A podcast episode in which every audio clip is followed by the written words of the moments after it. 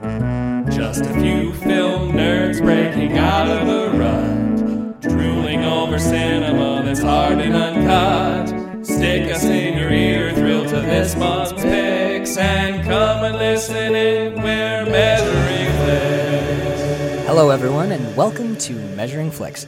I'm Max Peterson, and Carl is not here again today. Uh, Carl had to go to work. We d- we're currently working our way through Anarchy in the UK, hosted by a special guest host today, David Rowney. Say hello. Hello, everyone. Hi, Max. So Carl was here earlier, but we talked about with Withnail and I for a Long time. three three hours and ninety minutes or we whatever. probably could have carried on. Yeah, probably. That uh, one of the things I love about the movies that we decided to do for these, or the ones that uh, Withnail you showed us, so that was a given. And Sid and Nancy is the only like British film that I was really aware of, so I, that was one that I wanted in here. So uh, you can say so much about them compared to the other movies that we've been doing so far in the season, which is like so Viking women in the land of the sea serpent, directed Arnold's by wearing Roger a thong, and now Arnold's not wearing a thong in this one, and we can't call him Conan in this one, but we can call him Conan in He's that one. Kalidor the Barbarian, and he's Conan in this one. And that, did we get boobs in it? No, we didn't get boobs, so we're sad. But this movie gave us boobs. In these ones, we actually have to flex our brain a little bit. Junkie boobs, we'll call them. My God, we definitely get junkie boobs today. All right, so in a weird kind of sister film to Withnail and I, in a strange way, today we're talking about 1986's Sid and Nancy, directed by Alex Cox, cinematography by my favorite cinematographer, Roger Deakins, starring Gary Oldman, Chloe Webb, Courtney Love, Andrew Schofield, David Hayman, and for whatever reason, I was on IMDb and I couldn't figure out why, but I'm gonna say they they credit Sid Vicious as being in this film. I didn't see any archival footage or anything like that. I didn't know so- whether, yeah, sometimes is it in the in the the interviews on the TV? Was that genuine? I, I mean, I know they use they use Sid Vicious's song for my, when he does My Way. Yeah. that is the original So the- recording so maybe of they're- Sid Vicious doing My Way. So they're maybe they're just uh, they're crediting him as like voice or something. Yeah, I don't. okay. So Sid and Nancy. They're pretty much interchangeable, though. That's one of the running themes for this this podcast. Is Gary Oldman is Sid Vicious? Un- unbelievable. Before Rami Malek played Freddy, Gary Oldman played Sid. Yeah. Anyone? What was the what even was the name of that movie? Was it called uh, Bohemian Bohemian Rhapsody? Yeah. That movie can go fuck itself, man. yeah. Compared Except to for the this. last fifteen minutes. I've I've heard a, I've, Queen. I've heard that he's pretty. He's actually pretty good in the role, but a lot of people were. It was bizarre. One of the criticisms I heard a lot was he's too good at Freddie Mercury. So a lot of people were saying it's not so much acting as mimicry. Mm. I don't think you can accuse Gary Oldman of that in this. No. he just seems to in in the same. You know who the second choice for the director was was Daniel Day Lewis. Really? Yeah, or uh, so Alex Cox, he wanted Gary Oldman as his first choice, and if Gary Oldman had said no, Daniel Day Lewis was number two. So two To play Sid? to play Sid. Which have you ever seen My Beautiful Laundrette? No. Which is I think it's I think it's Daniel Day Lewis's first film, and he's pretty young, and he would he would have been fairly young in '86, and he's got that kind of gaunt mm. look. And I he- think the first Daniel Day Lewis movie I saw was My Left Foot, and he's pretty fucked up during that movie. So I can see. I think can he see pull the journey. Yeah, he young, plays he plays young a- and gaunt. he plays a London punk in My Beautiful Laundrette, and if you he's blonde, but if you'd made his hair black, I could I could see mm-hmm. it, and especially with an actor that commits like like Mm-hmm. I was going to say, yeah, if does. he was going to be method in that one, it could have got dangerous. We might not have all the other movies. Right, yeah, we Daniel Day Lewis would be like in and out of methadone clinics yeah, I still probably to this shouldn't day. play this one. Um, yeah, man. So I I had seen this movie once before. I actually did a, a, a separate podcast ages ago called uh, Chatman and Robin. I used to do it with Bird. And one of the things we would do is we would do commentaries to movies. So we'd watch the movie and then immediately start rolling it again, but talk about it as it was playing. So you could cue it up and, and talk about it as we went through it. So I did a uh, like a guest spot with my friend Mike Urtecki, and he wanted, I was like, you can pick any movie, I'll watch it, we'll talk about it. And this is the one he picked. When I was young, I didn't get this movie at all. I was, I think I was 22 or 23, and I watched it, and I was like, I, you know, I, I fell for, I fell for the trap, you know, in the beginning where the, the colors are very vivid and bright, and everything is loud, and there's so much energy. So I, I was like, yeah, punk rock, oh yeah, fuck you, ah. and I kind of fell into the, the romance of 1970s punk. And then the movie got really sad and it just bummed me out, so I stopped connecting to it. Mm-hmm. But now, years later, 29, having done like a film appreciation podcast, done like f- super film school looks at stuff, this movie hit me completely differently. Had you ever seen Sid and Nancy before? Um, I guess I kind of come across it every now and again. I never, I don't remember sitting down to watch it all the way through. It's kind of like you, you, you go over your mate's house and, you know, it was either the wall or, you know, playing in the background while people are smoking or, and this was one of those ones that might have been in there at that time. Like scenes were familiar, but I don't remember sitting down and watching it until, but I bought it. I bought it before, I owned it before you'd mentioned it. Right. So I owned In it. the It's one of collection. ones, I think I need. To, I, I, I, it was. I'm going to be a little bit of a fanboy here because listening to you guys talk about the movies you were listening to inspired me to watch some of the older movies. I never really watched black and white movies as a kid. I never really had that kind of film appreciation. I wanted to be dazzled. I wanted to, you know, be. Lo- I wanted The- to be made. Uh, yeah. made to laugh and stuff. And so when I listen to you guys, especially the way you talk about editing and color and um, you know the uh, the equipose of things um, from last week, people. Um, it- Less than it- half an hour ago in real me. time, Yeah, yeah, real time. Yeah, yeah. Yeah, yeah. Um, but I it, it was a time when I bought that. I bought also um, Orson Welles. Um, Oh know, yeah, we when we watched one of the ones that blew my mind because sometimes you you can, if you watch the wrong black and white movies too many weeks in a row, which we have been guilty Mm-hmm. of doing so far this year, but every once in a while you'll hit something like The Invisible Man, Mm. 1933, and you're like 1933. This yeah, I mean, I went after that. and This is the other thing is that I love love here is that it makes me go and go. Oh, I should check that out. yeah, that's that's where we've been. enthusiasm, right? There's been passion. hoping to do, so yeah. there's passion behind movies and stuff, and that's why you want to. One of the reasons I wanted you to watch with I is because people have got to see this movie. Oh, you know, you've got totally. to see, and that It- comes across with you guys when has- you're doing your films. It's got that that cult following in England, but I haven't. Other th- aside from you, I've never heard of this movie. Mm-hmm. Carl had heard of it, but I don't think he'd ever seen it all the way through. Well, he said he remembers watching it very briefly when he lived in Baltimore. But Right, but Carl doesn't remember a bunch of stuff Not from a Baltimore. lot. no. Yeah, there's not a lot. Um, Certain things resonated, but a similar way to Sid and Nancy with me probably is I may well have sat through it, but I was probably Right. on a different plane of existence at the time. um, so what? This movie takes place in the seventies. right. So there, and famously, this is like the rise of British punk rock. Mm-hmm. What, what, what was your like adolescence? What was what decade was that? For I was you? born in 78. And Okay. so I was at the end of all that. So the Sex Pistols were already done yeah. when I was starting to. Well, they were only but- around for like a year, basically. Yeah, it was a real short little period. But I mean, I, you'd go through London, um, in and around. You had the punks with the mohawks and stuff, and I always thought they were crazy looking and strange. How long did that linger in the UK? The, I mean, I know even in the states, Quite you know, longer than there. people assume. You know, I mean, the, after that came emo, and so I think a lot of emo people were punks. like some crossover between. yeah, the there were some punks, and then they, you know, decided to dye their hair black rather than. What was the, the so in the eight like what would what was the music scene like in? Do you you grew up in London? Yeah.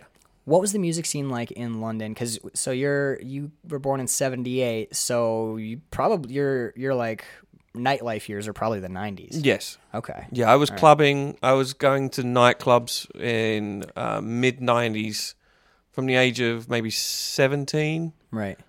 even So though you're supposed to be there at 18. uh, my my old man once uh, he made the error saying you can buy, you can start, you can drink when you're old enough to buy it, but I looked old enough at 15. so.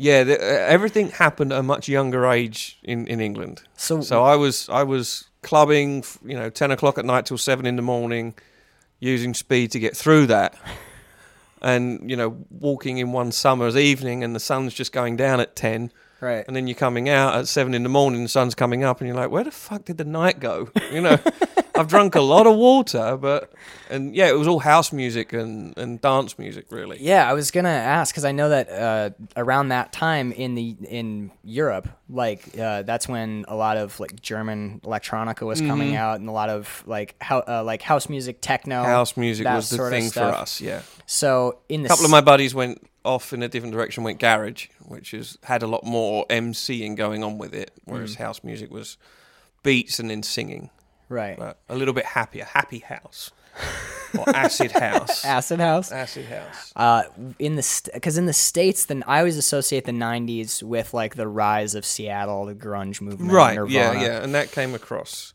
Did it? it yeah, there was some yeah, of that- Nirvana came across. Um, I know their first one of their first big tours was through the UK. Yeah, and we didn't get as a family in our our little subdivision, you would call it over here. We didn't get cable till like 91, 92.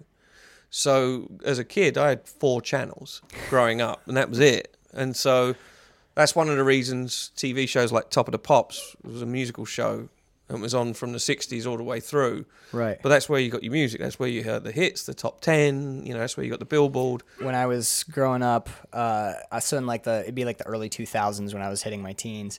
Um, and I was in high school, and a lot of I, I fell in love with grunge. It just resonated with me, and a lot of the grunge bands, the music videos that you'd find for them were them playing in the UK on Top of the Pops. Like you could go and see like um, uh, L7 doing Top of the Pops, which is nuts because it's like this highly produced kind of poppy looking set, and then you have like these filthy Yeah. like street people, up Teenage girls just what swaying backwards and forwards in the audience. Yeah, it, you, it cuts to the audience and everyone's like well scrubbed Yeah. and brilliant teeth, and they cut back to the stage and it's like, "Hate my father," and you're like, "Oh my god!" it it was very surreal. That might be one of the things that appealed to me. But I So- went through a couple of phases. Um, my friends and I, during the last few years of our school school years, we were big into the '60s music. You know, we were separate. We had this own little kind of corral that we were the crew, listening to music, listening to the Beatles was huge. Beatles, Kinks, Small Faces, Troggs. You know, we were always joking that we were born in the wrong decade because I think that's we every- wanted to pop acid and listen to the Beatles and have our mind expanded. And during that time, I got an, uh, an A in my English literature exam. And by the time it came to my final exam, I was off everything and I got a B. So that tells you something. I blame Um, the drugs. You you credit the drugs. I credit the drugs for the eye. Yeah. So, all right. So, so you were. I, I was wondering because I know I know that I know that punk. I mean, for me, when I think of punk, I think of England mm-hmm. because that's that is where this originated, and mm-hmm. it came to the states and it changed. You know, we have DC hardcore and we've got the West Coast punks, and then you have grunge, which is like a post-punk thing. But it all came from from your country. Yeah, birthplace. Yeah. So, I, I I'm hoping that as we go through this, you can give me some context because I will certainly try. Thank you. I've got I've all I've got is US punk in my head. So, first and foremost, it's going to be impossible for me to talk about this movie without repeatedly just gushing over the cinematography because I think Roger Deakins is a fucking genius. He frames a shot and utilizes he he shoots like painters paint is how I like to think of him. And the the first shot of this movie is a, this is an old movie for Deakins too because I've I'm a big fan of his newer stuff like Prisoners I think is genius. He shot Skyfall, Right. The new one of the newer James Bond movies. That f- the opening shot of this movie is Sid Vicious. Uh, we can just call him Sid Vicious because Gary Oldman just becomes Sid Vicious in this movie. Sid Vicious sitting on a bed, staring into space, a little like flop sweat, blank, Yeah. utterly blank. He's go- co- Yeah. gone completely away. And I love that there's this thing that Gary Oldman's doing with his mouth. As far as like transformative method actors, I, honestly, I, I know people love Daniel Day Lewis, but for me, it's always Gary Oldman. Mm-hmm. He's he's got this weird. He he's fabricating an underbite where his lip is like a little bit back and he, for the for the one of the only times in the movie Sid Vicious like truly looks like a scared kid. It's, it's, it's as if the, the lip got caught Yeah, and, it's, not, he's not bothered to. to move open it. his he hasn't Yeah. opened his mouth yet Yeah. in hours. And over it all, it's like this very bare, tiny room, super Spartan, and he's staring into space and all you see is his face and the and the flop sweat Mm-hmm. and you hear who called 911? Well, do you, I missed you say it again, please? Siri's trying to call the cops for me. But it's uh, that's kind of scary. All of a sudden, you're going to get Sid and Nancy on your phone. Um, but yeah, it's I love the fact that it opened on a black and you hear the police radio first. but yeah, before the opening Yeah, shot. like you hear the radio and it's reporting, and then you get Sid, and then you get the question. Hold on. Shut up. Siri is like listening to everything I'm saying. I'm not about it. Shut up, wiretap. Um, yeah. So it. I'd Someone actually, says they took drugs. yeah. The second listen in. the second you said drugs, they were like, DEA is like, get the address, triangulate the This address. This guy's got a green card. We can get rid of him. Call ICE. he's he's got an accent and he's talking about drugs. We don't want his kind. but um, yeah. So I'd for, I completely forgotten about the black the the opening over black. Mm-hmm. The first thing I remember, probably because it's such a stark image, is Gary Oldman sitting on that bed. But you're right. It starts with the with the first thing you you open into is police mm-hmm. pol- police radio chatter. Which for a movie about punk, you expect like a here comes a guitar chord, here Yeah. comes a some feedback, but no, Yeah. it's it's You start at the end, yeah, essentially. it's a beautiful framing device. It's actually the movie is actually framed very similarly to The Imitation Game, mm-hmm. where you start with Alan Turing in a police station and he starts to tell the story to a cop, and then you get the story and you end back in the police station and they res- react to what he said, and then you get a little denouement. This film is structured identically Yeah. to great effect. Um, I love that the, what we're we don't realize what we're seeing until we get a little bit of motion because I mean unless you know the story of of the death of Nancy Spungen, but sitting Sid is sitting totally still. The cop I love this is another thing I like too. I think it's there's a lot of bold choices made here where when the camera lens gets blocked, they don't go out of their way to move the camera to get us back on subject because a detective comes and stands in front of the camera and it's just like this guy's back for mm-hmm. like a couple seconds and like you barely see sid's really ratty disgusting black hair then the cop sits down with the camera slowly panning around until we're in front of sid again this shot is like two minutes long and you see cops milling around in the background. Sid is sitting totally still, but we we know there are cops here. He looks like a drug addict, so your brain sets up these false assumptions about what this And scenario you see is. a body bag carried out then. before you. I think it's before you even see the body bag. You see the, The cop. knife. The cop grabs his hand to handcuff him and picks his hand up into frame, and his hand is covered in blood. Blood. Yeah. Yeah. So it's re- it's really beautiful because with all these muted, he is ghost white pale and his hair is black. Mm-hmm. The cop's silhouette is black. Everyone's in gray suits. I wrote down Sandman. He does. Did He looks like Neil Ga- Morpheus. Yeah, Yeah, from it's from the the the Neil. Gaiman Sandman. Fucking Sandman. So this actually, we can talk about this because it'll come up as the movie goes through. The original concept for Alex Cox and Roger Deakins was to shoot this movie in high contrast black and white, like Pi, the movie Pi. Right, okay. They wanted to shoot it like that to get that kind of like raw punk feel. Mm-hmm. But the producers said that won't really be commercially viable. It'll be too arty. We don't want it to be too arty. So Roger Deakins, as a workaround, starts the film with saturated colors, lots of light, bright, co- you know, dark mm-hmm. contrasts, like stage lighting, and everyone's wearing colors and crazy hair. And as the movie progresses, he starts pulling colors out of the color palette and desaturating the palette. So by the end, it, the whole world looks gray. Yeah. which he thought would be a nice arc to mm-hmm. represent heroin. And what we're seeing here is like the last shots of the movie. So Yeah. it's it's to see this like your eye sees all this gray, all this gray, all this gray, and his black hair and his gray, and then that bloody hand. Just it's not even the, the blood; it's just seeing color shocks you. It's about as bold as Sin City. When Yeah. you get the red dress in Sin City, isn't it? It Dude, just it- stands out. It totally is. It's gorgeous. And then unfortunately, like the second thing we see is Courtney Love. She's she's one of the only things that takes me out of this movie because she feels. Now I know I read some interviews and Alex Cox, the director, really she came and auditioned for Nancy Spungen, Right. And he loved her performance, but they wanted an actress. They didn't mm-hmm. want they didn't want Courtney Love, mm-hmm. but he he liked her performance and he wanted to get her in this, and he worked with her on his next film as like a I'm sorry I couldn't let you play Nancy.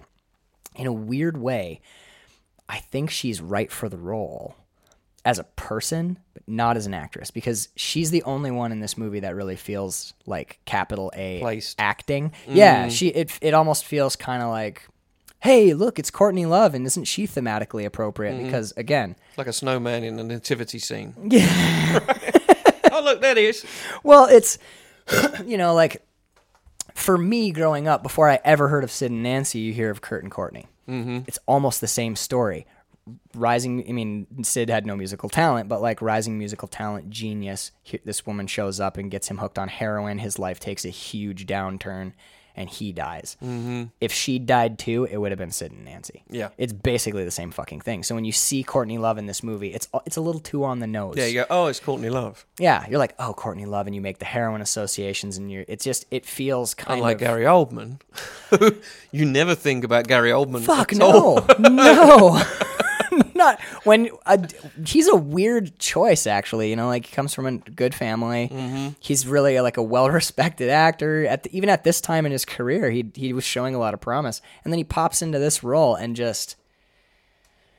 I think that might be why it works. Well, two years later, this is '86. yeah, So two or three years later, he appears in another independent British film that was almost on Anarchy in the UK list. It's called The Firm. okay, um, not the Tom Cruise one. Um, the Firm is about my uh, football team, West Ham's under underbelly violent gang. Okay. during the eighties, there was a rise in hooliganism, right, and these guys were they weren't thugs. They were people that worked every day, wearing suits, you know, real estate agents, car dealers. But on a Saturday, they would arrange rucks between rival fans gangs, yeah, and the the West Ham fan, the West Ham group were called the Inner City Firm. And so the name of the firm, uh, and he plays a West, he plays the leader of the ICF okay, and it's it's about as different as you can get because it's just from this film. from this film. Yeah. right. He's you know out of there, but this one he's he just shifts characters so clearly. Yeah, and it, it- like there's there's certain actors who, when you see them on screen, they play.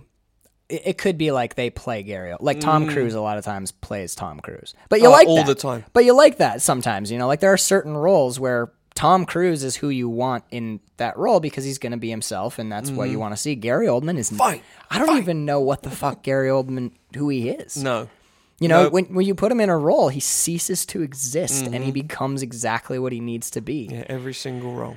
Oh god, he he's he so doesn't- goddamn good. Well, you were just saying right. He hates this movie and and Yeah. the levels that he took.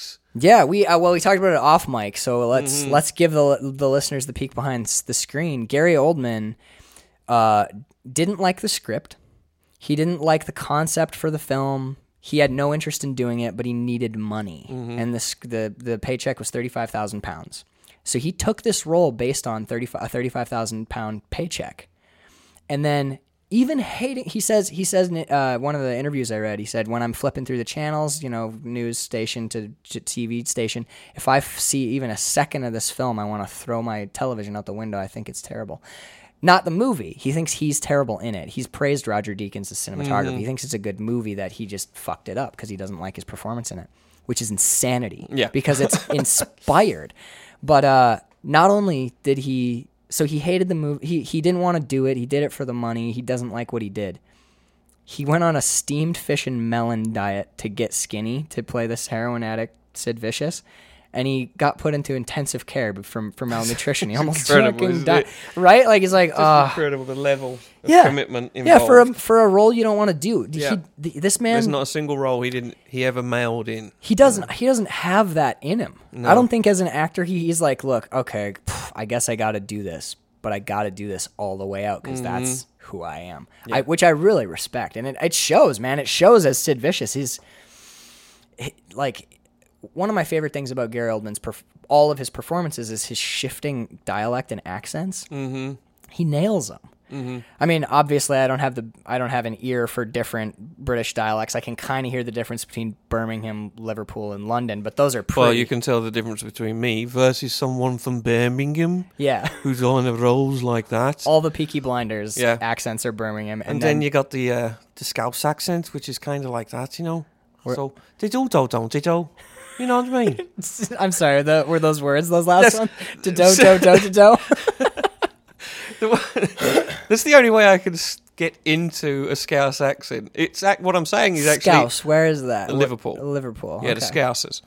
Um, they do though, don't they? Do don't they though?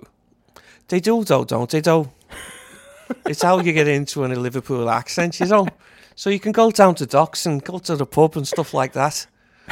Um, but then come on down to London and on the east side, it's all right. How you doing, mate? Yeah, good, good Cockney grub stuff. Roll around And and yeah. Go over to the west side and it's all hello. So We're off to Harrods and Harvey Nicks, darling. Mary Poppins is meant to be London, right? Yes, Is it? I like I like to joke that Dick Van Dyke had the accent that I I have the accent that Dick Van Dyke was supposed to have in Mary Poppins, but we feel as a region that he went to Australia to learn to learn Cockney.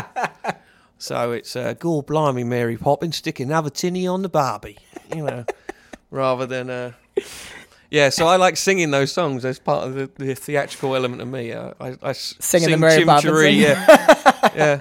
I do Chim Cheree in a proper English accent. Yeah, I'm the same way down here when people make fun of the Yooper accent. Yeah. because I'm from there. If you, my brother's still up there. If you hear my brother talk, it's like night and day. Like, Yes, it's kind of a mix of Midwest and Canadian, isn't it? Yeah, it's pretty like cool. You know, kind of wraps around eh? well, if you just throw a at the end of it, Yeah. that's that's fair enough. But honestly, the the Yooper accent's sort of like. We were gonna go out there on the snow machines Mm-hmm. earlier today and get. We, we went for a tuner ride earlier and uh, had a couple of beers and then we're gonna take a bit of a sauna later on. It's you sort of mumble your way through Mm-hmm. it and you open it up and Bird talks about it all. She makes she gives me so much shit. I go home and visit for like one fucking day, and then I'm sitting around the table and we should go for a tuner ride after this. Is the sauna hot yet? like I just turned straight back into fucking Yooper land, man. I go straight 581 with it. Um, so one of the things we talked about to talk about Sid and Nancy again. One of the things we talked about with Withnail and I was the the sound mix. Yes. The sound of people chewing a pie or striking a match. You can hear the tobacco whistle or the of the kettle. Yeah, the, Yeah, the the- sound design's phenomenal. I love the sound mix in this movie, which is counterintuitive because actually one of the complaints about this film is its sound mix. A lot of dialogue gets swallowed Yeah. by city noise or Yeah. by music or by someone's opening a beer and then a door will open and music Mm-hmm. blares out and it slams and you miss lines. And one of the things I love about my DVD copy is there are no English subtitles. There's English, there's other subtitles, but none in English. And I was watching it, and for like the first five minutes, I kept trying to find English subtitles, and then I stopped and I was like, wait, no, I'm missing the point. I think this is intentional because a lot of the content is lost in the noise. Mm-hmm. And this is a movie about punk. Mm-hmm. This is a movie about about people desperately trying to get a feeling across. I mean, there's a great fucking moment later in this where where they're on tour in the in America. And they're at the Lone Star Bar, and it's full of fucking cowboys. Cowboy hats everywhere. Bunch of women in cowboy hats, and Johnny Rotten is singing, and he's all you get out of him is ah,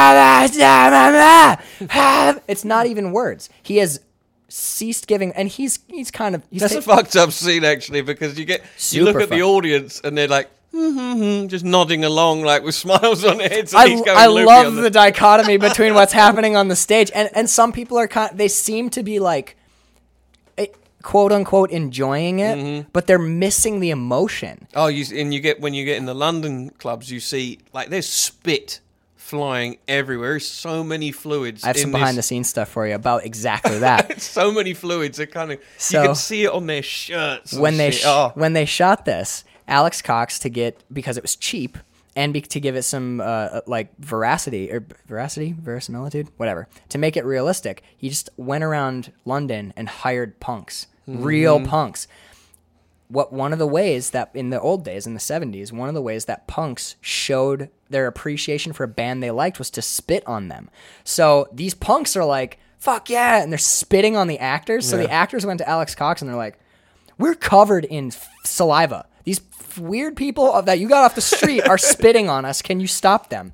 And Alex Cox was like, That's what they do. no. Yeah, he, he refused. He refused to ask them to stop. He's like, now get back up on stage. So they did take after take of like these people spitting at him and flicking cigarettes at him and throwing beer cans Mm-hmm. and all of that. Which actually, you know what? The the first Sex Pistols show is pretty much almost immediately. That's what that is. yeah, it's like right after right after he says Well, I he's met her. at-" totally vacant, isn't he, for the start of the movie, and then he's given the cigarette. Yeah. He wakes up when he's given nicotine. Like when he's given a drug, all of a sudden he can talk. Yeah. That's really strange when I noticed that. He's look I totally hadn't empty. I hadn't thought of it that way, but really it is when someone gives him drugs. Yeah. As soon as he gets drugs, he gives them something in Mm-hmm. return. Which fuck, dude. That's that's excellent. That's a really good observation. So he goes, I met her at Linda's. Yeah. Linda. Who's Linda? yeah. And then we see this is one of the things we talked about it a little bit with Withnail and I. I mentioned Catcher in the Rye. And if you read it when you're young, you love it, and you read it when you're older, and you're like, grow the fuck up. Mm-hmm. Th- There's I absolutely loathe the punks in this movie.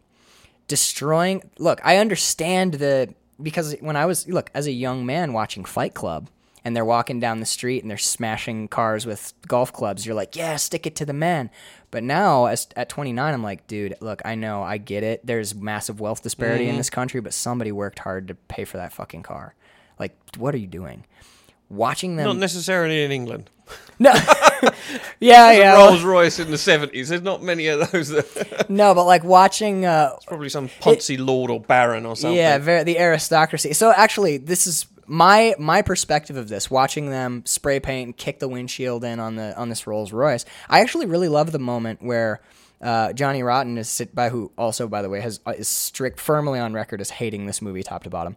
But The actor or Johnny Rotten himself. Johnny John Lydon John Lydon, yeah. hates this movie. He says they asked him, uh, "Did they get anything right in Sid and Nancy?" And he goes, "Well, maybe they got the name Sid right."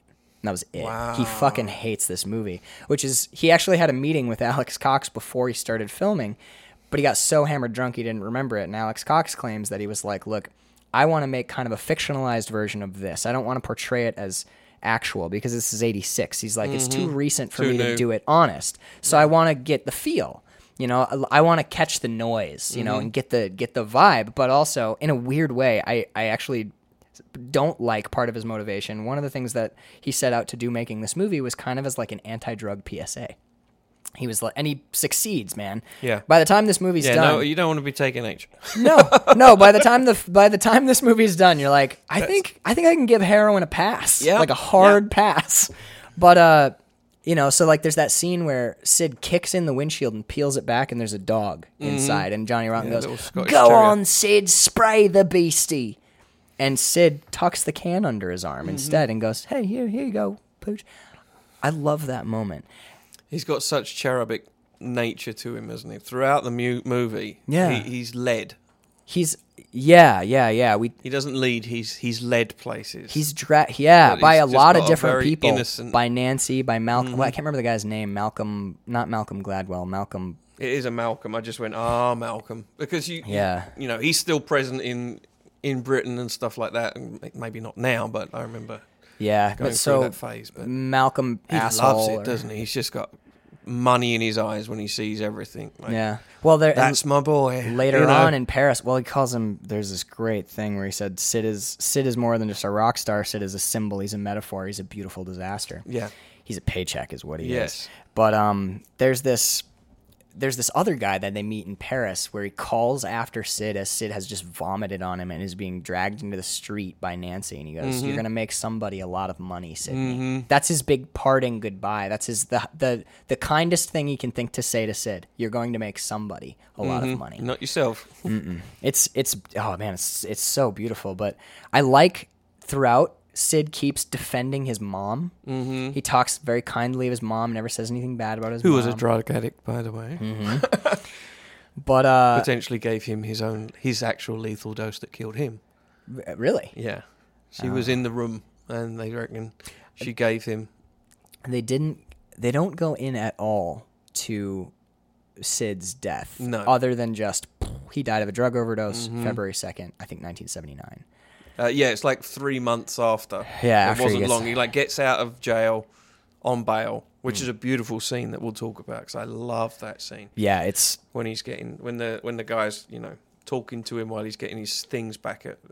So what was what was your res- so uh, w- they go to Linda's house and they're spray painting on her wall and Sid kicks a hole in the wall and there there's this full it's full on nihilism Mm-hmm. is what we see with these punks and there's meant to be this energy of freedom and fuck you and sh- shit's gone to shit He's so just gonna- joined the band as well. It seems like he's just joined the band. Like they've just got Right. rid of the other bass player. Johnny's his mate. Johnny's brought Right. him in. It was Johnny's choice. I wanted to get your take on this particular portrayal of punks and how you responded to it. Because I can, s- I can see the the like. There's a great line when they're in the methadone clinic. You guys could be you guys could be selling honest anarchy. but for me, there's something I I can't see anything redeeming in just the the, destructive the- nature. It's purely destructive to me. It's like Uh, let's yeah, I think that's. The, but isn't that the essence of anarchy in itself? Is like you have to destroy before you can rebuild. tear down the old stuff. Yeah. yeah, but like, I guess, yeah, like as a as a Like we're going to paint over. You know, you spray painting over right? stuff intentionally. I I get that, but I, as and I think anarchy is interesting as philosophically, Mm-hmm. but there's something about like painting, like spray painting over a piece of artwork and saying, "Look, now I've made it my artwork." I get it. I do. I, I, I understand the idea behind it. I understand the idea behind like, look, a wall. I'm gonna kick the wall down just because the wall is there. Mm-hmm. But at the same time, it's like, okay, we've yeah, we've okay, you've spray painted on the wall and you kicked the wall down, and now we're. oh, But okay, so what have what have you have you con- what have you contributed? Yeah. What is what's the end result? And it's like nothing. We're gonna go burn a car down. We're gonna smash a glass in the street, and it's like, well, like That's almost the intention, is it? Is it how how cra- you know how free can one be? right, You know, like I'm free to do that because I can, yeah, and I'm yeah. going to do it because I can, not So- because I should. right. You know, it's kind of that science thing, isn't it? Yeah, we can do this. That's the whole hadron collider thing, wasn't it? We might make a black hole. Okay, And may- well, maybe we shouldn't do that. Right. in the middle. Oh, it's actually France. So don't worry. Yeah, go ahead and make a black hole in France. Even if the whole world goes, we can just blame it on the French. It was French first. French went first. We can live with that. Um, but it's the it's the doing it because you can. Like Yeah. that's total freedom. The other thing you want to place that in is it's setting in in Britain at the time. that was You've got that you've got Yeah. that four day week. It's pretty downtrodden. That generates this distrust of the failed government, the anger, the revolution, so this is in and the it creates punk. This is in the out of that. late 70s, 77, 78. I'm not sh- I know the only You had the fuel shortage, didn't you? We were having strikes. For us, it was the coal strike. Is this was the bus Thatcher? Is this Thatcher, Thatcher era? comes in um, 78. 78, So this is like spot on for Thatcher. Yeah. The only exposure that I really have to British politics is through Grant Morrison and Alan Moore, especially Alan Moore's V for Vendetta, which Mm-hmm. Love that. V for Vendetta is essentially that was that was the first book that ever made me think about politics ever, mm-hmm. and it completely rewired the way that I cons- considered my government, which was interesting because I read it when I was twelve, which would be one year after 9-11. So I had swallowed all of the like the Patriot Act stuff, even as a young boy, because my, my parents were really like, "Hey, here's we're trying to help you contextualize this really horrible thing that's happened to the United States." So surveillance is going to be they're keeping us safe. And then one year later, I read V for Vendetta, and I was like, "That is a crock of shit. They're not mm-hmm. keeping us safe. They're they're selling us safety and keeping us in cages." Mm-hmm. And Al- I've read a lot of shit about Alan about Alan Moore's writing of that, and it was basically him pushing back against Thatcher. Yeah. He hated Thatcher. Yeah, I hate Grant Thatcher. Morrison hated Thatcher. Yeah. A lot of British writers who came up during that time period, notably not Neil Gaiman, but a lot of British writers who came up in that time period who were politically active. Almost everyone I know uh, associated with Britain at that time hated Margaret Thatcher. You create a dystopia, like because they're living in a dystopia in in their vision. Like Thatcherism, in my opinion, it created, um, it destroyed the sense of community. Um, all of a sudden, you know the the traditional culture of community and you know neighborhood spirit and stuff. I think was destroyed during that time. Um, and I don't think it's all weighed on Thatcher because it's it's Thatcher and Reagan yeah. were the two big power players against the Russians, right? yeah. against the yeah. Soviet Union, Reaganomics against did the same thing to the United States. Yeah, and it was a kind of um, pull the ladder. We I refer to it as pull the ladder up and sod the rest. Hmm. You know, if you get up, then pull the ladder up and don't let anyone else come. Like, as long as you're okay, everything's okay. You know, that whole greed is good. You're in it for yourself. I hate, I hate with a passion the phrase, it's just business. Yeah. Because it's not. It shouldn't be. Right. You know, you can't make cold hearted, vicious decisions based only on it's just business. Like, that can't be your excuse when you go to bed at night. And is so? Would you say? Well, actually, in your, I guess, in your opinion, I because again, I'm not super familiar with the time Sure. period, but would you say punk as a musical? Because a lot of times, I feel like musical genres are a reaction of the young against the establishment. Would you say punk is pretty much Mm-hmm. Oh, a, a reaction to that swing to? the yeah, absolutely. Because Thatcherism was a swing to conservatism. Right? Yeah, yeah. I mean, she was elected prime minister. She won the election in '78, but she'd been leader f- for a couple of years before that too. So Um, this is the react, and I think there's a there's an interesting lo- uh, bit here at a band practice where we see Johnny Rotten just beat beat all to hell, and they're like, "What happened to you?" And Johnny was beaten up by fascists. Yeah, yeah. Because I know, It's the nation getting angry, right? You're in a time time of turmoil. You know, everything's going wrong. We've got the Labour Party was in government. That's why Thatcher got in because it was such a mess. Generally, if things are going well, the party stays in power, right? Yeah. So things are going wrong. You got coal strikes. You got the unions. Um, we we were down to four day weeks because there was regular power cuts. The power would get shut off at like eight eight at night every night, and so you'd kind of watch your TV, and then that would be it. And you get your candles out, and you read a book and go to bed. Um, and that's before me. That's Yeah, in yeah. the 70s and so that's where it starts. You you get angry with the with the populace, but these punks, the thing about the youth is that they generally, I think this this generation is going to be a little different, but they don't. They like to to shout and cause chaos and break it down, but they don't turn up at the voting booth. right, You know, I can't ever imagine Johnny Rotten marking right, marking a, a filling, note- yeah, filling, the bubble. voting yeah. yeah. that's they kind of touch on that in this movie a little bit where we see we see that in a really sinister and kind of from a filmic standpoint a really beautiful way we see they start screaming. They start pouring energy into into rage and connecting with a community. Mm-hmm. Like the first sex pistols show we see in this movie is that tiny club. There's maybe 60 people 100 mm-hmm. people packed wall to wall and they're spinning on him but there's no there's no real violence except for sid vicious goes and beats up the old bass player. But but sid gets up on stage. He's not even plugged in which is actually true. Most of the time there was a guy backstage playing bass instead of sid because he couldn't play for shit. Yeah. He was terrible. He was absolutely garbage because he was always high and he never practiced. Mm-hmm. So they would get him on stage just to be something to look at. And he had these big amps none of them active just just like on but not plugged in. And he'd mm-hmm. go up there and fuck around on his bass and like that's kind of it Malcolm's you know? just smiling in the background. because that's that's what I mean is they they you ha- the Sex Pistols are like a bomb, and the bomb they're about to go off, and the second there's that explosion, and all all the punks, I love that first show because all the punks in the front row are like, "Fuck! Look at the energy. This is what we feel." That, like when you get it was uh, what's the first one? The X-Ray Spex. Oh Bondage is the first song we hear. Mm-hmm. That that like oh bondage up yours like like fuck you we're breaking free this this energy of punk and that is something I respond to is the energy of punk like Well, no, I, I, um, the documentary "Sad Vacation" says that the legend is that Sid invented the pogoing dance, right? He, the up and down The up and pogo down. dance. Yeah, that was him.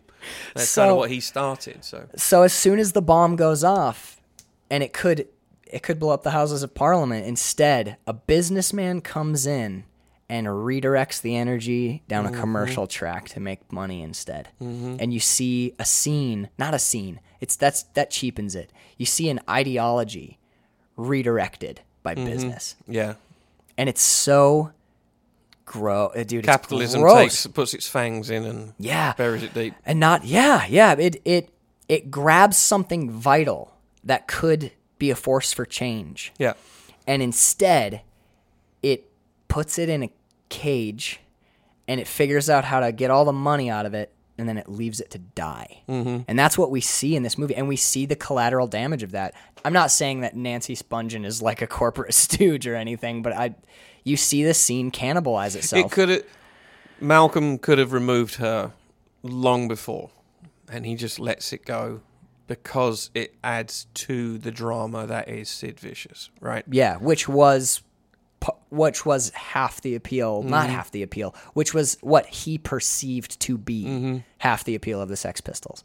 Honestly, I know a lot of people really idolize Sid Vicious. From a musical standpoint, I think you can just rotate him out of the band Mm-hmm. and put a bass player in there, and the Sex Pistols are still as good. He didn't add anything to their sound. When you go back and listen, No, he's not the music. Yeah, No, you've when you already listen- said he wasn't a musician. yeah, you listen to their records and you're like, shit, this music is great. And you know, like, and then your first thought, most of the time when you think Sex Pistols, is Sid Vicious and then Johnny Rotten. Johnny Rotten is the Sex Pistols. Yeah. Sid Vicious was like a monkey that they had dance on stage at their Mm-hmm. live shows. And that's what tanked the band. That's what gets Lydon so angry, though, isn't it? Is he starts to become the star. Yeah. You see that in some of the live performances. He's looking over and going, "Fuck off." Right. There's a great, there's a great, I can't, I didn't write down the exact line because it's kind of lost in the PA feedback, but he Mm-hmm. When basically, leaning over and he, yeah, when he, why don't he you fucking let play a song? Yeah, he goes, "Shut the fuck up and play a song." Ha ha ha! And he backs off, and Lydon picks up the. It's it's actually a famous.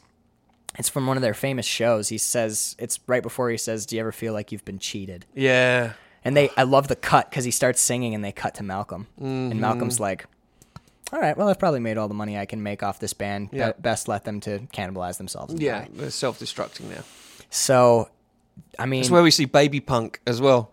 We now have in this world Baby Yoda Yeah. and Baby Punk because she has that the, the pregnant Punk, and then at the concert that she's is holding the fucking baby. incredible, man. got with the green with the mohawk. with the mohawk on it. Um, so yeah, so I don't know, man. I I wanted to before we got started digging into specifics. I wanted to talk about the the jouissance of Hmm. punk, the the attitude, the resonance through time, because punk still in a way stands for rebellion.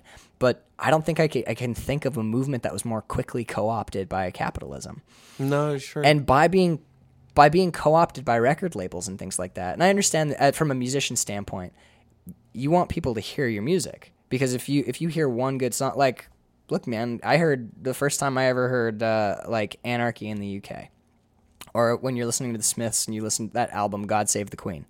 Fuck, that's a life changing album, and if it hadn't been on a label, I never would have heard it.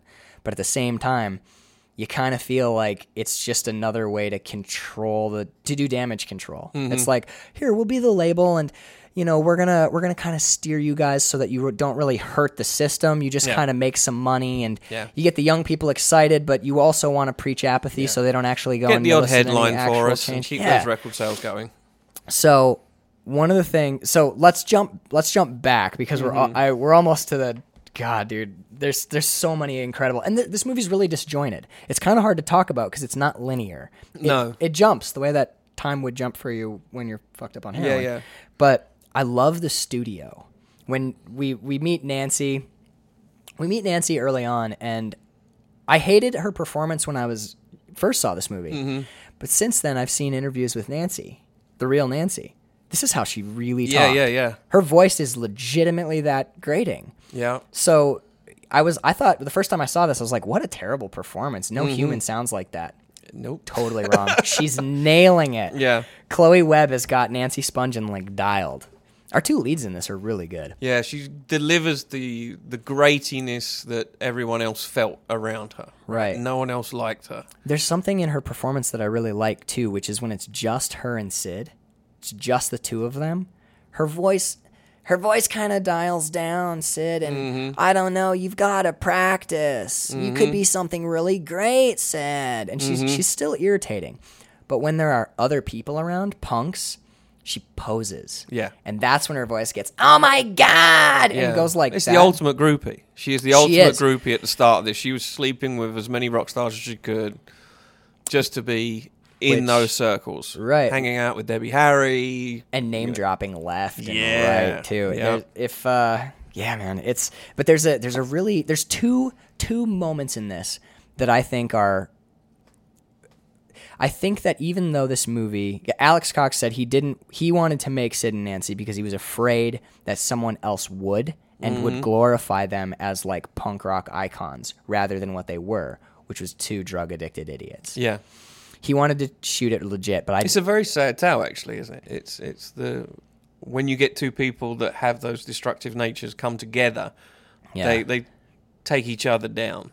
Yeah, yeah. You know, They- when if you give them something else, they may have had a different life completely. right, and I I love how frequently people tell Sid like you got to get away from this girl, Mm-hmm. man. She's dragging you down. Yeah. But there's two moments in this that to me are the heart of the film because this movie is not fond of this relationship, but it at least acknowledges the romance Yes. because they're absolutely it's i've gotten i've i've tread dangerous territory on the show a couple times talking about how yes in the real world suicide is super bad but there's a reason that poets write about it so much there's a, mm-hmm. definitely a romanticism to that level of self-destructiveness we just watched leaving las vegas which is one of the most brutally harrowing movies about s- suicidal alcoholism ever but there's totally a poetry to it you know like Well, she sees glory in it, doesn't she? She's the. She's- kind of she the begs She for a glorious blaze of yeah. glory. Yeah. but the first shot to me that acknowledges the the true romance of their of them that these are two romantic icons for young people and and at least giving it the nod and acknowledging that it is the case is they're at band practice and Sid hasn't learned a single song and they've been there for 4 hours. Mm-hmm. No one's played anything cuz Sid can't learn one song. Nancy shows up with pizza. Everyone grabs pizza and leaves, and it's just Sid and Nancy alone in the room. And she's telling him she, at this point in the movie, she's already ripped o- ripped off his money, sold it, and bought drugs with it, and used it. Gets back with Sid later. I think this is where it's not quite yet that they do drugs the first time. Actually, it is. They've done drugs by this point. I had trouble taking notes because I got swept up in this movie. But Yeah, yeah, yeah. but uh, she gets burned by some of her other friends, and Sid and his uh, Rockhead, isn't it? Rockhead. Rockhead, name? yeah. the guy who's like way out on speed and like Yeah. just freaking out in his car. But Nancy and Sid do drugs for the first time. And Sid spends the night vomiting into a toilet. But once Yeah. once he gets over the bump of like vomiting, they have sex and she goes to leave in the morning and he stops her and he's like, No, come, Yeah. come back. Yeah. And she she's like That's a surprise to her. That's new. Yeah. That's new. He's like- that's his genuine sincerity, This isn't is it? That's this that's is the romantic. in wanting to pet the dog or being nice to his mom. Yeah. He's like, Where are you going? And she's like, Don't you want me to leave? And he goes, No. Yeah. stay with me and you can see her like no, no one has been nice to her in No. so long that it shocks her but there's this moment here in the practice studio where she's sitting on his bass guitar amplifier and all around them is graffiti and garbage and the amp is fucked up and the floor is covered in spray paint and shit and he kisses her and he kisses down her leg and he pulls her boot off Mm-hmm. and it's important to note that these are there's no two bones about it there, there's no two ways about it these are disgusting people Mm-hmm. they they joke that they fired their old bass player because he washed himself too frequently Yeah. so like these are really nasty people who are in the same clothes day in and day out for Mm-hmm. many days with no baths and sid unzips her boot and takes her boot off and rips her stocking open The sound editing on that is beautiful. the rip on the When hear- stocking, yeah. absolutely. On on my big speakers, man, you can hear each fiber rip. It's gorgeous. And Sid kisses down her foot and starts sucking on her toes. And they cut, Deakins is a genius. He cuts to this wide shot Mm-hmm. where Nancy is perched on top of the amp, and Sid is on his knees before her, kissing her Straight feet. away, the power she has over him, you know, and he goes all in. Gary Oldman goes all in. That's on that. commitment. That's a Like, hundred. Per- yeah, dude. He's like he's like on her toes. It's Yeah. not like I'm gonna kiss like the side. no. We're gonna cheat it out. Gary Oldman's sucking on her feet. Yep. And like, yes, on the surface, man. on the surface, there's there's like a uh, little. Yep. There's a little reaction, but at the same time, that same part of my brain that gets me in trouble Mm-hmm. sometimes. She's like this what did I fucking call her? She's an. I, I wrote down Nancy is an abrasive goddess Mm-hmm. in a kingdom of shit. Mm. And dude, there's like two people in this maelstrom of screaming and hatred and anger at the government and fuck you. And these two people have found something that's and you know from the beginning of the movie that this will end with them dying and you don't even care it's mm-hmm. it's beautiful it's an absolutely beautiful moment in cinema There's power to it as well. When she's looking down and from that long shot, you can see her face is just it's like her domination. on high It's Yeah. domination, isn't it? It's, But I but also for me, I read Rapture. Like she never and in the end there's a really sad moment where where she's like, I wanna fucking die. I hate this life. And he goes Mm-hmm. he turns and he goes, "S- don't go on about that. I've got way more reasons to be depressed than you have. And she goes, At least you were somebody. I've Mm-hmm. Never been anything yeah. but in but she thinks she's forgetting this moment because this Mm-hmm. is no one has ever made her feel the way that she looks to us right now. Yeah. It's rapturous, man. It's like it- it's it's like I didn't realize that someone would do could do this thing for me. It's almost in a weird way that it's like Christ kneeling to wash feet. Yeah. You know, it's Yeah. it's a really primal image. It's like looking at a tarot card, man. You're not you're not entirely sure why it's it's it's got you like it does, but I absolutely loved that shot. So one of the other things that I really like, and I think this movie does this well by creating this heightened heightened reality. They don't just show us the nitty gritty, which they will by the end of the film, but like the uh, the Sex Pistols show on the boat. Yeah. This That's is where we go next. The, it's almost, it's the launch party, isn't it? That's what it's the launch party for Nevermind the Bollocks. Yeah, yeah, it's their first. So this is one of the first times we see a lot. We've seen Malcolm around, but he's kind of like a hanger on on the. But now we see that he's the. You can almost see the fucking conductor's baton in his mm-hmm. hand, you know, because we're on the boat. S we and I like I like how the movie shows us the jumps in time by how much worse Sid looks. Yeah. How long has Oh, Sid? I, at the start, I said he's got colour in his face when you first go to the beginning and he's performing before he's met Nancy. He's- There's colour in his face. yeah. and there's a real stark contrast from when when you see him at the beginning he's pasty as fuck and in the police help, but then you cut straight away to this bright linda Yeah. you know and he's got color and he's vibrant And he and so yeah. you see that slow degradation of, of the skin color Right. The, the the first scene, the first time that he gets heroin f- or or uh, tries to buy heroin from Nancy, the casual, off the cuff nature where he's like, "Could you get me some?" yeah And she's like, "You don't really want it," and you almost. Not quite because she is a junkie, and you see that she's working an angle. She's like, "Wait, maybe I can get money," but she's like, "You don't mm-hmm. really want it," and he goes, "Yeah, I do. Why not?" yeah That's how he gets into heroin. It's just like, "I'll try heroin. Here's some money." yeah well that phrase why not Why Is- not? that goes for that's that's the whole punk mentality that's why he smashes the rolls royce that's why he spray paints the walls Right. why not Why not? Yeah. you know why not th- that to me is because you expect that moment. You're like, all right, now at some point he's gonna get into heroin and it's gonna be heavy, but it's not. He gives fifty bucks to a girl who burns him. He just happens to bump into him into her later, and he says, "I'll kick your fucking head in." Mm-hmm. So she tosses him some drugs, and she's Yeah, like, it just happens that that was she bought some drugs at that She had point. just bought heroin, and he's like, "Where's hey, where's my money? Where's my drugs?" And she's she's like, "I I ought to slap you. I'll kick your fucking head in." And she throws him a little packet of heroin. you notice how uh, that creeped me out when when he first looks at the bags and stuff. He he takes out her underwear and smells them. yeah, it's like, Yeah. oh, it's another one of those moments where you're just where you're like, they "Eh." just open the bag and it all falls out. Yeah, they dump her clothes into the street. Yeah. It's a lot of this. I mean, so this is so we see that we see this that early punk energy, that club show where everyone is connected to everyone. You know, the crowd is coming up on stage and Sid is fighting the crowd, and there is no barrier between the musician and the audience. Mm-hmm. And then we get on the ferry for the launch party of Nevermind the Bollocks.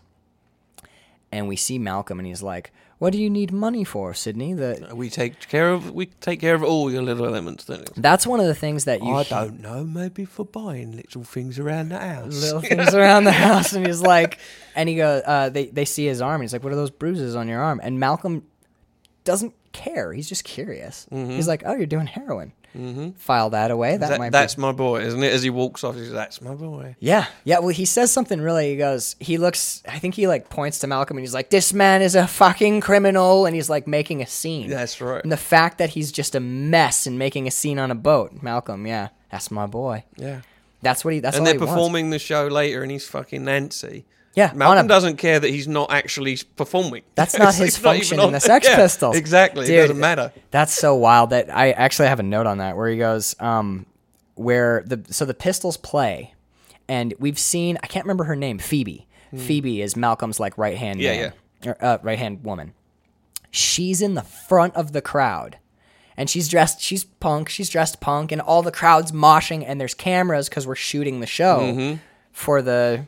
And what we don't see is, or what we do see is that the cameras aren't shooting Phoebe because Phoebe has both arms out and she's corralling the crowd away from the stage. Right. We see this beautiful overhead shot, and we see two cameras shooting the Sex Pistols, one camera shooting past Phoebe into the crowd, but Phoebe is in a blind spot and she's controlling the crowd. It's all artifice. It's completely fake. Mm-hmm.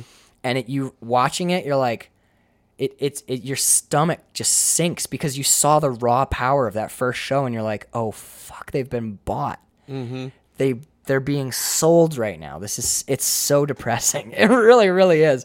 Um, and I like I like that Sid and Nancy are fucking on the bathroom floor. There is almost actually there is no there's no beautiful clean moments between Sid and Nancy. They're always gross. They're always kind of rough and Grimy and- yeah. grimy and it's like but but in a weird way and I, I think the movie will strip all of this away by the end but at this point this is still that punk ethos it's like Mm-hmm. they're in a bathroom on a boat full of punks who've been slamming beer all day there's piss on that floor Yeah. there's there's probably needles on that floor and they're rolling around sid shirtless as always they're rolling around in the filth and they don't care No. And that's that punk thing Yeah. you know, eventually the punk thing almost seamlessly will become that junkie thing. And that's kind of where the that's kind of one of the things I think is really powerful about the film is it shows you there's not a lot of line between the two. Well, you start to see the answer to his question, why not? Yeah. Right? That's why not. Yeah. there you go. There's your life. That's That's that's, why you don't do that. I mean, I think Nancy in a weird way because she is she's an irritating character intentionally so because she was an Mm-hmm. Because she was. she was an irritating Yeah. person but there's this line where she asks she's asked she's begging Sid to kill her near the end Mm-hmm. of the film and she says I can't fucking wake up to the same thing again tomorrow Yeah. and you're like oh yeah You are tapping. You're done. yeah yeah eventually you get to a point so after they get off the boat though this is fucking great because it's a vi- it's a cinematic metaphor it's a the use of it's it's that show don't tell thing When the police are corralling them, Yeah, well, the police are chasing kids down. There's Yeah. people on the ground holding their heads all bloodied, That- screaming. that boat dock as well. If you look past on the other side of the river is where the London Eye now stands. The what, what now? The London Eye, What? the big wheel. Oh yeah, yeah, yeah. Okay. That's where that now stands. So that is the old uh, London Council building that you see, and behind the camera is the Houses of Parliament, Big Ben. So that's, that's where where, they that are. is. so Yeah. they're they're getting these people are all getting arrested and beaten in front of the Houses of Parliament, Mm-hmm. which see that's why it's good to have a Londoner around when you're talking about these movies, because I know that that's that was the big thing with. Uh, uh, Guy Fawkes, he tried to blow up the Houses of Yeah. Parliament. Like he's like the OG punk, basically, Yeah, the. Mm-hmm. OG anarchist. So what a powerful because the king symbol. would the the reason he did it on that particular day was uh, still done today. The the Queen opens Parliament. Mm. So when you guys go off on vacation, Congress, and then you come back, well, when we do that, the Queen goes in and does a speech, and the King was going to be doing that. So the King was in Parliament. That's who Guy Fawkes was after. So he was trying. It wasn't the, necessarily the symbols of Parliament. It was an assassination. He was trying, yeah, he was trying to wipe out the King and the government. and you Brits celebrate him every year. Absolutely, buy it, hold it, buy it, chucking him on a bonfire. That's true. Yes, that is true. penny for the guy. yeah. So one of what I love about this is these these kids. I like it even more now, especially because of the added symbolism of authoritarian powers Mm-hmm. beating down an underclass of youth in front of the Houses of Parliament. But you, it's almost like watching footage of Vietnam, man. It's like screaming kids and kids on the ground holding their faces in blood everywhere. And Sid and Nancy step off that boat, and you'll notice if you watch the scene, no one touches them, No, just At- it's one straight path. and it's a long shot They're too. separate as well. They're Mm-hmm. separate from everyone. which I think is a metaphor for heroin. This is what happens when you're on heroin. Nothing touches you. Mm-hmm. You know, you they just walk unscathed through this Maelstrom. screaming melee. Yeah, Yeah. it's amazing. It's a t- it's and again, it's beautiful shot. You can't help but react Mm-hmm. You to it. follow them up the stairs, and people are running past them, but they're Cops are their time. chasing them, but they just take their time. Sid laughs kind of casually, just Yeah. looking around, and you know, you get the sense, you understand why he felt invincible, mm-hmm. because you later on in the movie when he see when he seems to unjustly think himself like above everyone else. You got to remember when he's high on heroin, which he is for basically the rest of the movie at this point, unless he's coming down and his bones Or speed. Or yeah, I mean speed. they're doing that. but when he's walking up the stairs, like that's how he feels. So when they're saying like three thousand dollars for a show, uh, he's worth five thousand at least, and you're like, are you out of your mind? He might be worth fifty bucks on a good night. At this point, but they've got that weird distance that opiates give you, where it's just like, actually, that I mean, the, the the best description I'd ever heard of Vicodin was when you take Vicodin, it doesn't take the pain away, it makes you not care about the pain. Yep. And uh, this is uh, as someone who had an opiate was heading down a, a road of opiate dependency. Um, I broke it last this summer, Yeah. but I was taking most, maybe two a day, and that's exactly it. Is that the pain necessarily was there, but you just didn't. You kind just of don't care about you it. You just veg out and I wrecked my back. I didn't wreck my. I hurt my back really bad when I was a little bit younger, and they gave me, they gave me steroids to fix my back, which mm-hmm. you got to do, especially if you have a back injury like mine. You got to rebuild the area. So they gave me steroids. They gave me oxycontin. I didn't even have a slipped disc. I just had an irritated disc. They gave me oxycontin, steroids, and Valium, and I was like, okay, what's that one for? And they're like, that's for the pain. I'm like, that's Oxycontin. And they're like, yeah, your back hurts like a bunch. I'm like, my back does hurt a bunch, but isn't that for like surgeries and shit? And they're like, yeah, there you go. I'm like, why Valium? And they're like, well, the steroids you might there there's might be the side effect of roid rage. We're giving those preemptively so you can calm down if you freak out. Turned out I actually did end up getting like a weird. I had a reaction to the steroids and I got super mad. I hucked a uh, my favorite coffee cup against the wall for no reason. Wow. And I was like, ooh, that's kind of spooky. I better took, take a Valium. took half a Valium. I'd never taken one before, so I was like, okay, they prescribed these. How Mm-hmm. bad could they be? I took half a Valium and I laid in my bed for 14 hours and watched Family Guy. That was it. That was my Wow. whole fucking day. Half a Valium and staring at the screen. So actually, that's when I started smoking weed. I went to my friend. Actually, I didn't get out of bed because my back was in bad shape. But I called my my buddy and I was like, hey. Um, can I? My my back is like fucked up, and they've given me these pills, and I don't like how these pills Mm-hmm. make me feel. Do, like, do you know where I can get some weed? And he was like, yeah. And he told me a name, and I called the dude, and got he got me a little bit of weed, and I didn't know about like what tolerances were, so I Yeah. smoked a whole joint, and I went to space. But after that, like I took. I, I would just smoke like one or two hits off a joint Mm-hmm. Whenever I had pain or whenever the the the uh, steroids freaked me out. Gone, gone. Yeah. No pain, no no freakouts, none of that. And that that's why for so long I've always been so like pro pot. Cause I'm yeah, like, well, that my medical marijuana card is what got me off the opium in the end. Yeah. So getting that and allowing that to, to replace yeah. to whatever They- level. Right when we moved out of Maine, they had started doing that to help people. They were using cannabis to get people off opiates in Mm-hmm. opium clinics, and or in uh, in like um, like a methadone clinic. They'd give you an alternative. They'd be like, if you want, we can give you weed instead Yeah. of methadone. And people were taking that option and seeing good success Yeah, rates. yeah. You know, so. I don't know. Like I, honestly, like half of this movie was me being like, if Sid would just f- smoke a joint, man, all of this would you could get, take so much of this. When's he going to bump into Bob Marley? Yeah, that right. like actually, the, there's there's uh, UK reggae was big at the same time. Yeah, That's why like the Clash has that the, like reggae and punk were Yeah, totally yeah, we, interrelated Yeah, we, uh, we started it all. We acknowledged Jimi Hendrix first of all. All good music comes out of the UK. well, man. Jimi had to come to London to be appreciated. Yeah. Well, which is why which is why he doesn't feel out of place in Mm-hmm. Withnail and I.